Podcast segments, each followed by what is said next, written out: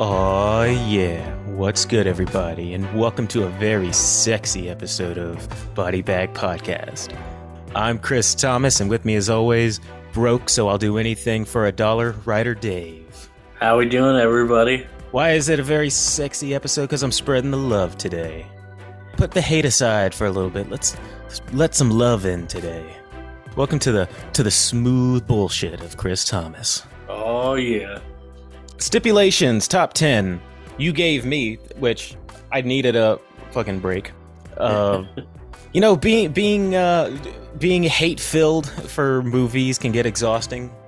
The stipulations you gave me is my favorite horror movies pre 1990. Yes. Pre 1990. So, what do we call this? Hashtag Chris loves the classics. Sounds good to me. Chris loves classics. And I guess in my case, classics is anything before I was born. Yeah. So my list right here, and it goes down in terms of intensity, but I do all I do like all of these movies, and I'll say some of these I'm sure you probably haven't seen. Uh, one or two of them. Uh, Okay. One or two of them, not necessarily horror, but it's something that scared me as a kid. And Okay. one or two of these is kind of like, of course, that has to be on the list. Yeah. But for the most part, I think that most of these, if not all of them, haven't been mentioned on the show. Okay. Most of them, actually. And uh, coming in at number 10, and this one is very much a recency bias one, All right. is The Giant Claw The giant claw from Okay. 1957. This is a black and white movie, and the reason why it's on my list is because I went and saw this. It was one of the first movies I saw at the planetarium when I started doing my monthly bad night movies at the planetarium. Okay. And this was, I think, my second one.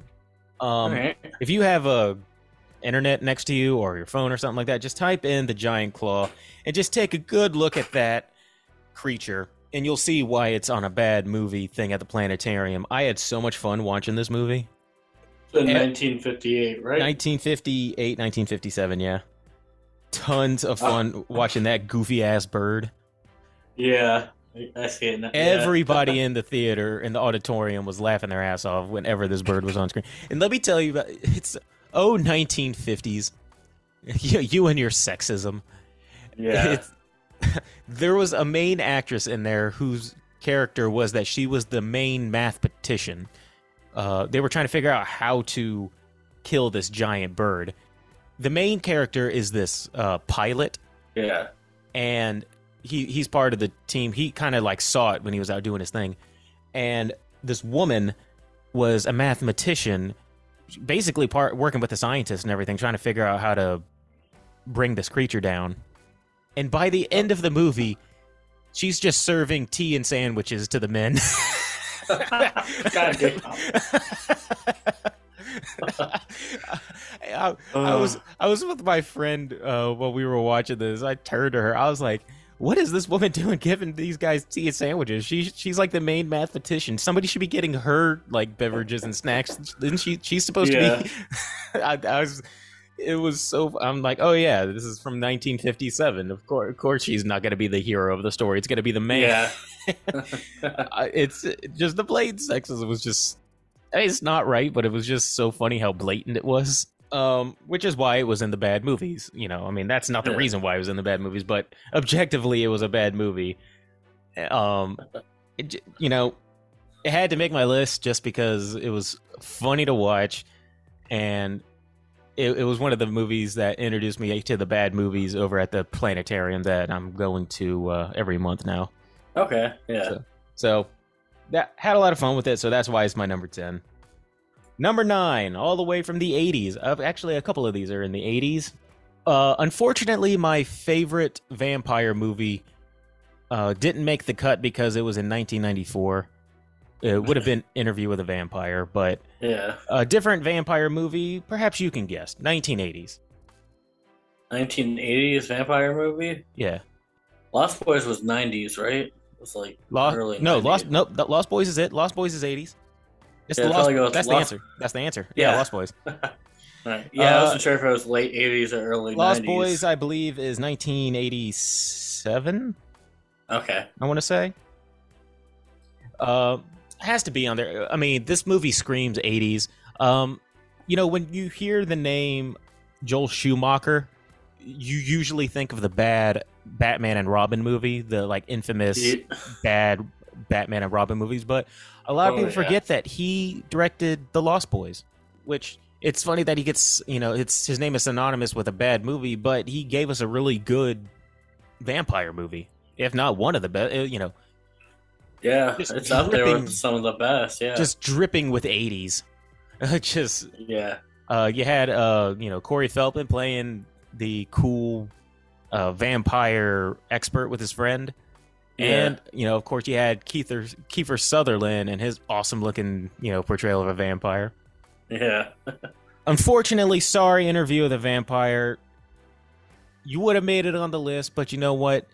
Lost Boys, you're a pretty good substitute for it. Oh You're- yeah. Lost Boys is definitely my second favorite. Okay. So, uh, not too upset about it. So it makes the list. All right. Uh, number. All right, so you know when I was making this list, I was trying to think. Seven and eight was my the last two that I filled out because I was trying to think. All right, what could fill those two spots? Yeah. Um, among them that were gonna go on there was the Omen. Uh, Okay. among them was going to be uh, House of Wax or House on Haunted Hill. Unfortunately, Vincent didn't make it just because I just recently became a big Vincent Price fan, but not enough to Yeah. be like on the list because I haven't seen too many of his stuff. So, uh, you know what? You can always count on your boy Freddy though to make Oh, the yeah. list. But not the first Nightmare on Elm Street. Nightmare on Elm Street 3 makes my number 8. Okay. Yeah. I, I mentioned Nightmare on Elm Street before. Uh, the third one, especially for one scene in particular, if you remember. The marionette. the marionette of uh, the guy getting carried around by his tendons all the way up to the top, and then getting it cut, and then he falls down to his death. Out of all the Nightmare on Elm Street movies, when you say Nightmare on Elm Street, I think of that before I think of anything from the first one or any of the recent ones. I automatically go to that. I don't even know what it was about. Maybe it was because I was super young Yeah. when I saw that scene, but it stuck with me. Yeah, I really liked the third Nightmare on Elm Street 'cause it had that perfect blend of like scary Freddy with the witty one-liner Freddy. It was as he was making his transition into more comedic Freddy, Yeah, which and they had a- that perfect balance of three. with which a lot of people either love it or hate it. People either hated it when he started becoming more funny, or they loved it. Um, I like both. I like both Yeah. intimidating Freddy and funny Freddy. You know, it's it's. uh I, I can Yeah. I can find myself uh, liking both. You just you just got to be in the right mood for one of them.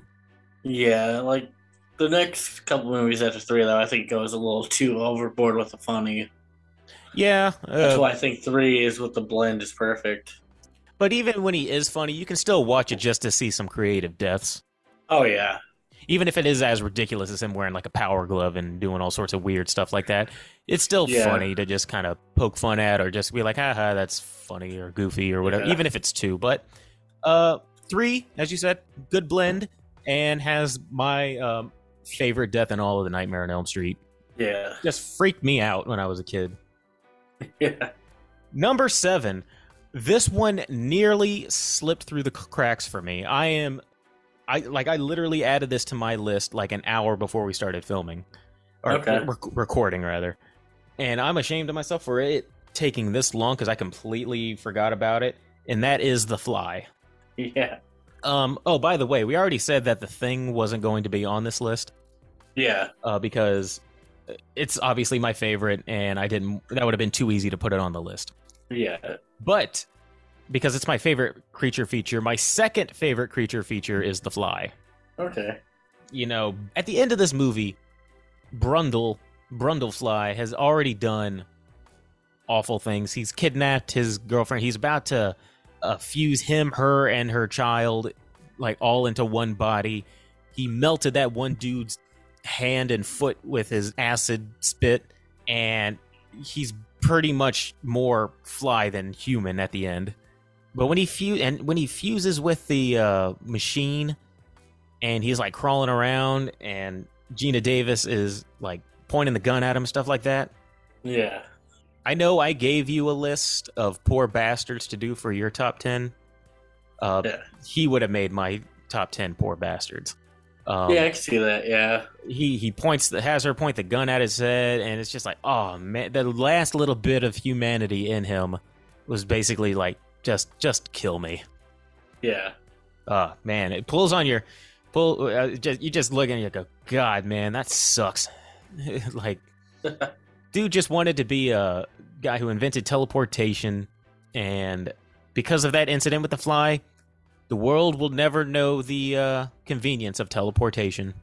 Nope.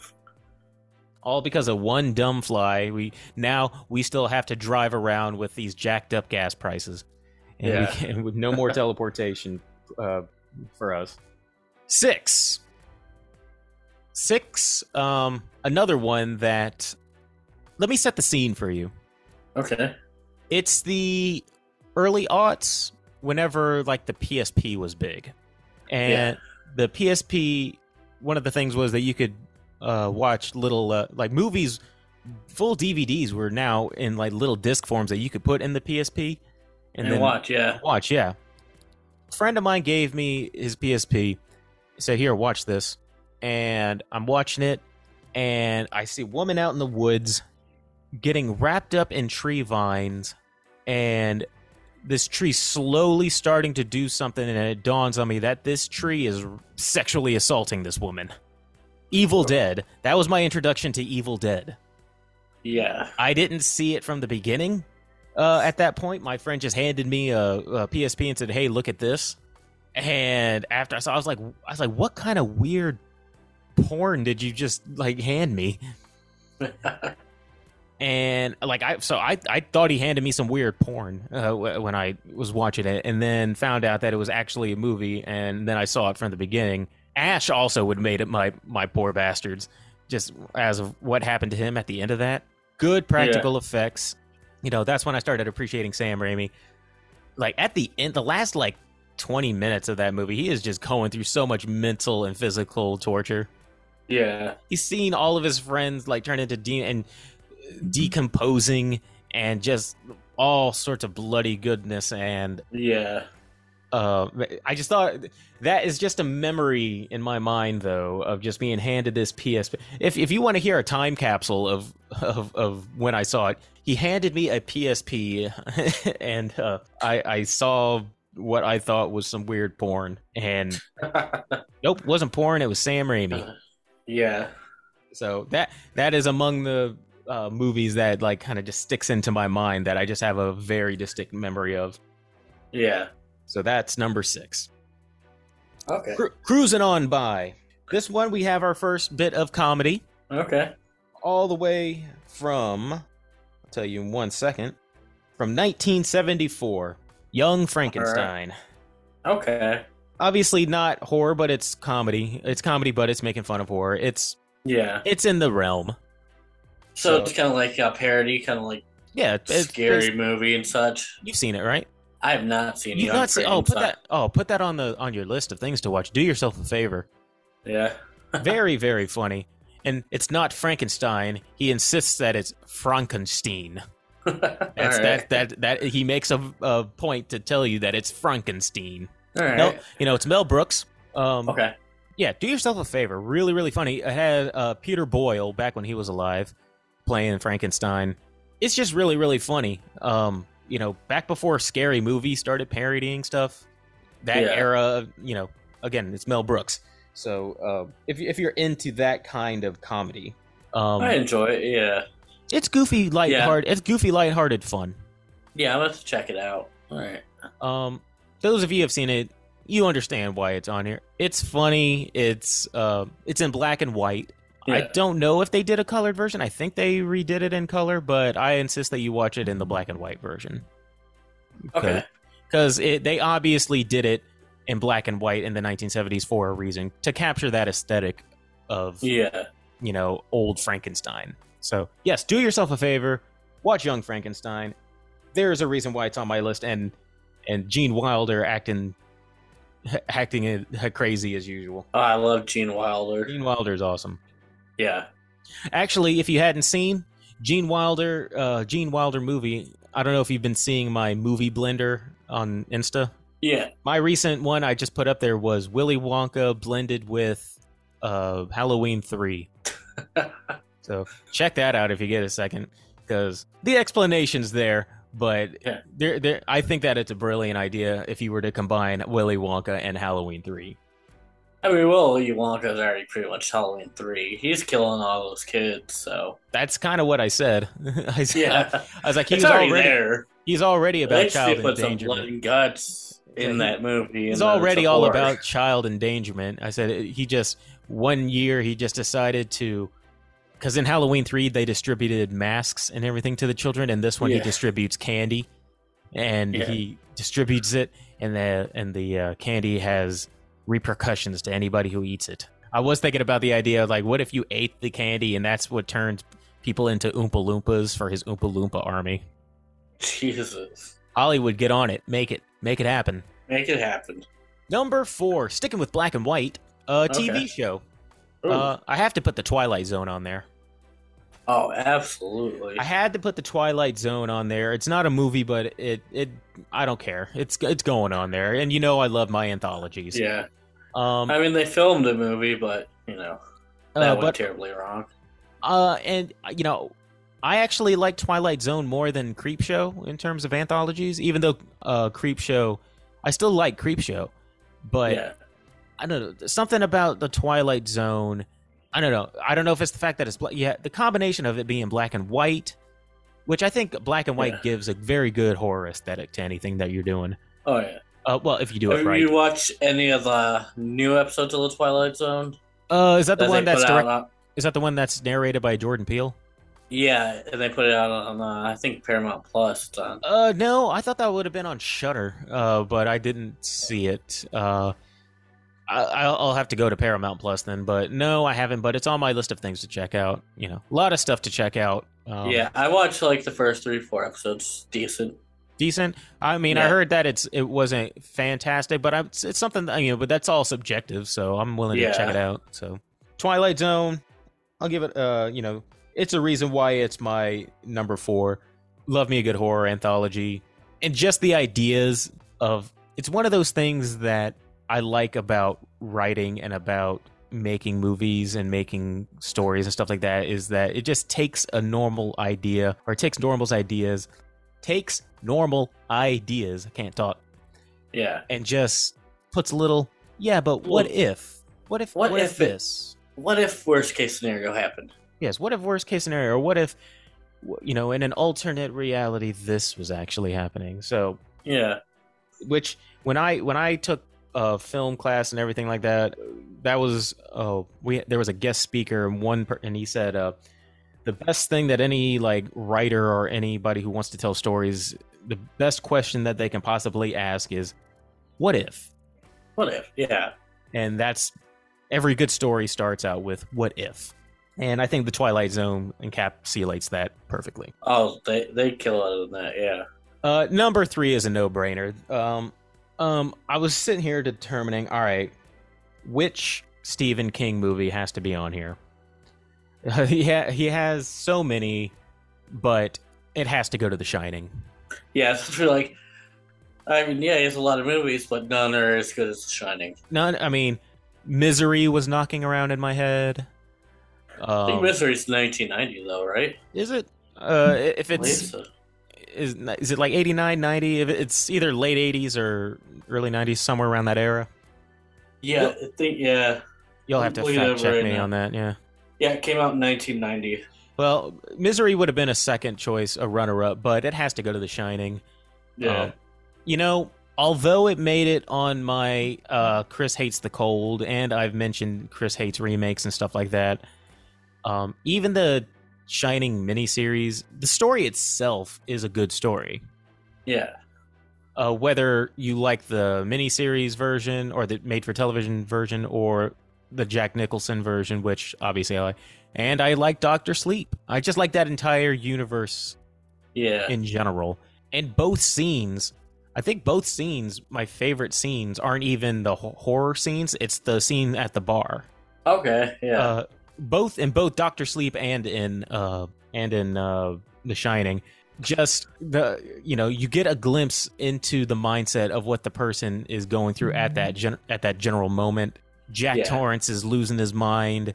Uh, he's his, his you know he, he's all he wants is a drink and he's talking to Lloyd the bartender. I memorized that entire scene like in my head. And sometimes I'll just be sitting around and I'll just like say just start talking that entire scene to myself even Lloyd's part.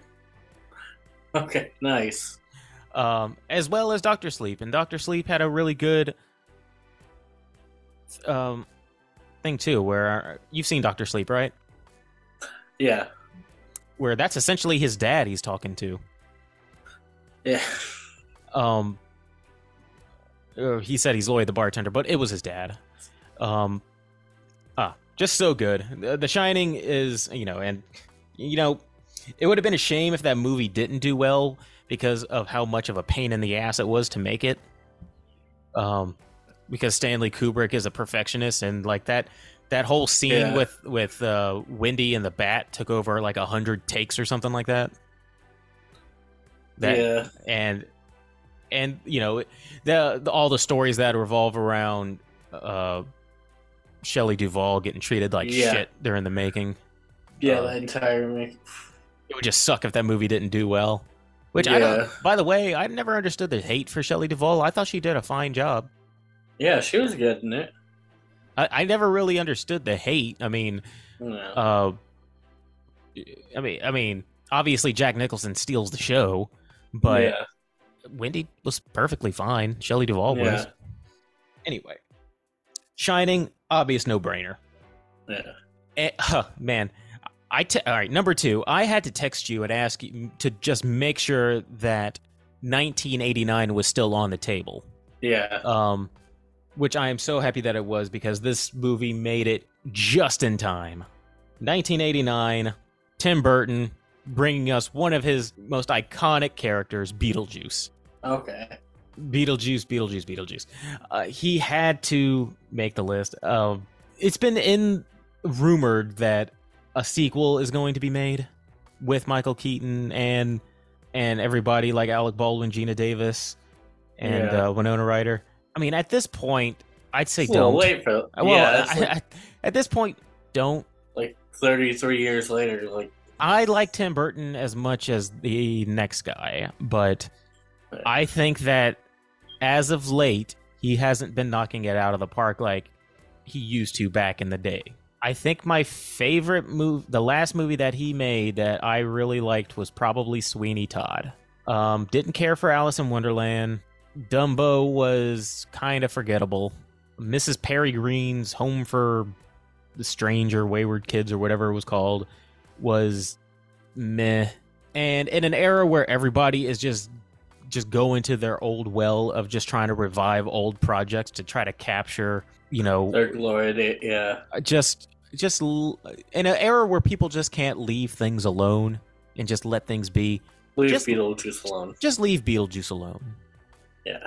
leave Beetlejuice alone as a good standalone story. We had, uh, you know, we had the little kids te- television series that came out, Yeah. which was fine. I enjoyed it. So Beetlejuice, great blend of uh, of uh, peak Tim Burton to me. Yeah. Taking the strange and putting it in like a suburban area, taking like you know high class suburbanites and and and introducing the macabre to it. Yeah. peak Tim Burton, in my opinion. So I say Beetlejuice, leave it alone. And there's a reason why it's my number two. I watch it whenever it's on. I mean, I haven't watched Beetlejuice since I was a kid. Oh, it's a good movie. I'll be honest. We come for your daughter, Chuck. Ah, it's it's- we shop at the same store. Hey, hermano. Hey. freaking, freaking Michael Keaton is awesome. yeah.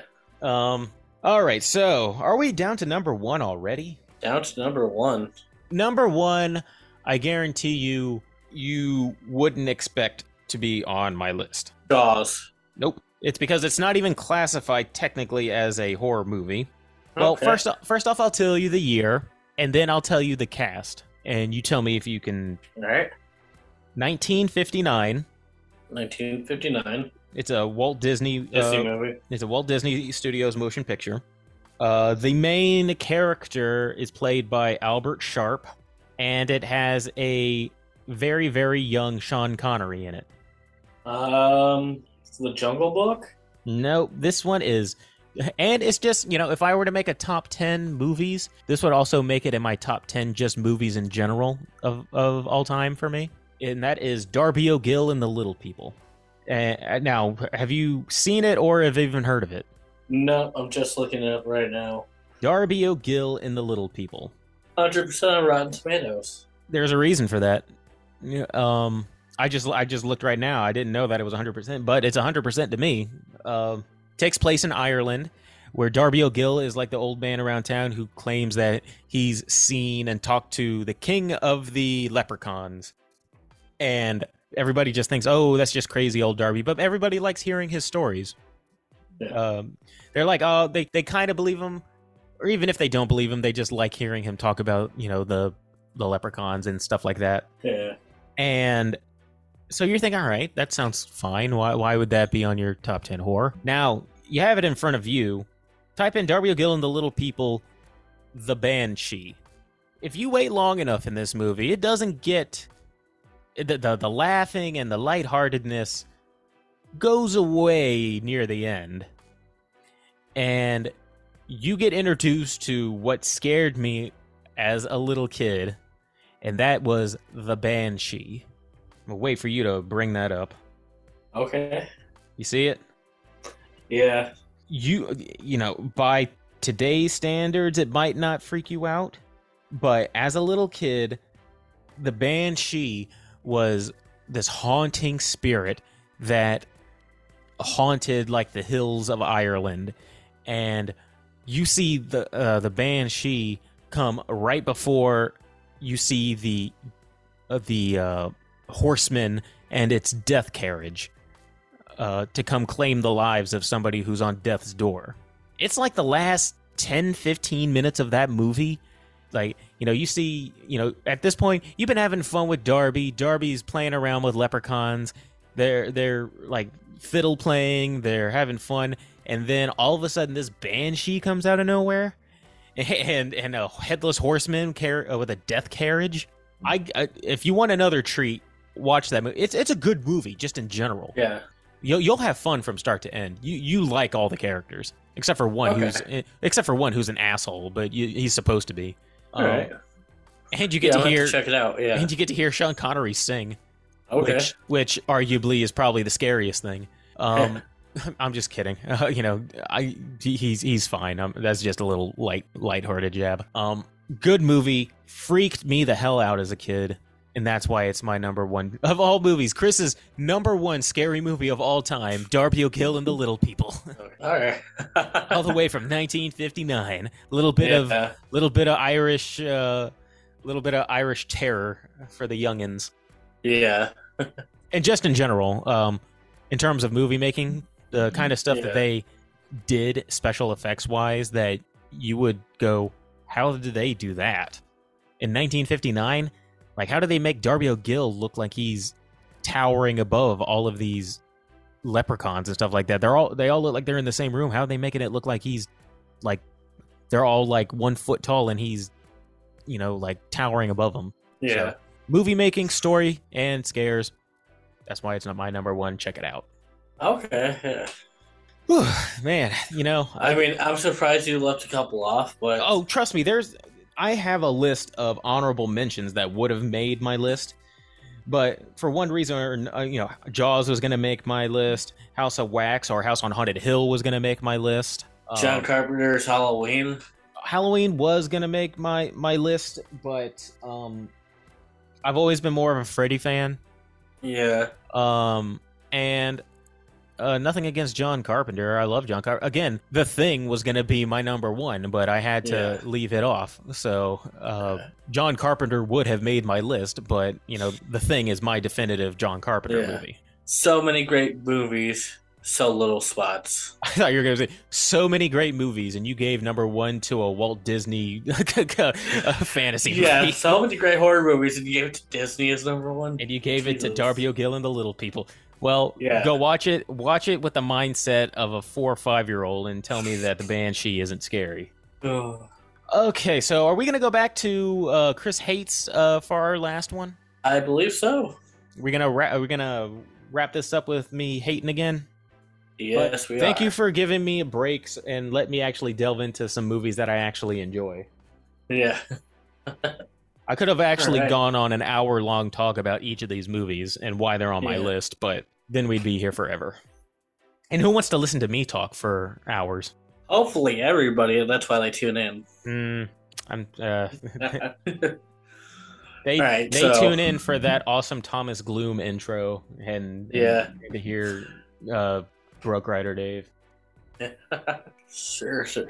So All right, so this one what am I hating on? I got for you. It's actually something you just kind of suggested to me. Oh, okay, It was just a random message, but we're gonna go back full circle. okay. Hashtag Chris hates kids, part two.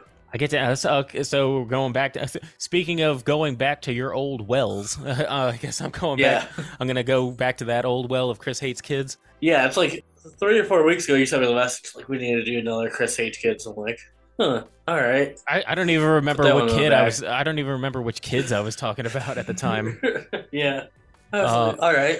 you know, back, back, back to where it all began. This th- Yeah. this either means that this is the death of Body Bag, or or it's gonna just be an ongoing thing.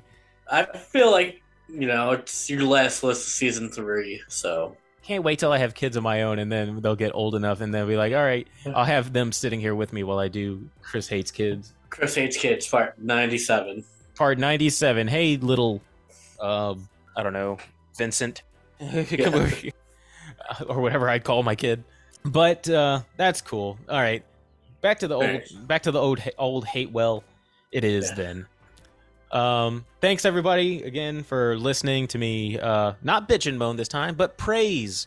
Give a little bit of praise to movies that I consider to be some of the best, in my humble opinion. Uh, thanks again to all of our supporters, all of our followers, uh, both on Instagram and who download the Body Bag uh, podcast. We appreciate all of you guys. And uh, as always, I'm Chris Thomas. Brock Rider Dave. Have a good week, everybody. Take it easy. Hey, everybody. Thanks for listening to Body Bag Podcast. Be sure to like and subscribe and leave us a comment as to what you'd like to hear us review or any horror movie topics you'd like to hear us rant and rave about. And while you're at it, you can find us on Twitter at Bodybag Pod and on Instagram at Bodybag Podcast. Thanks, and we'll see you next time.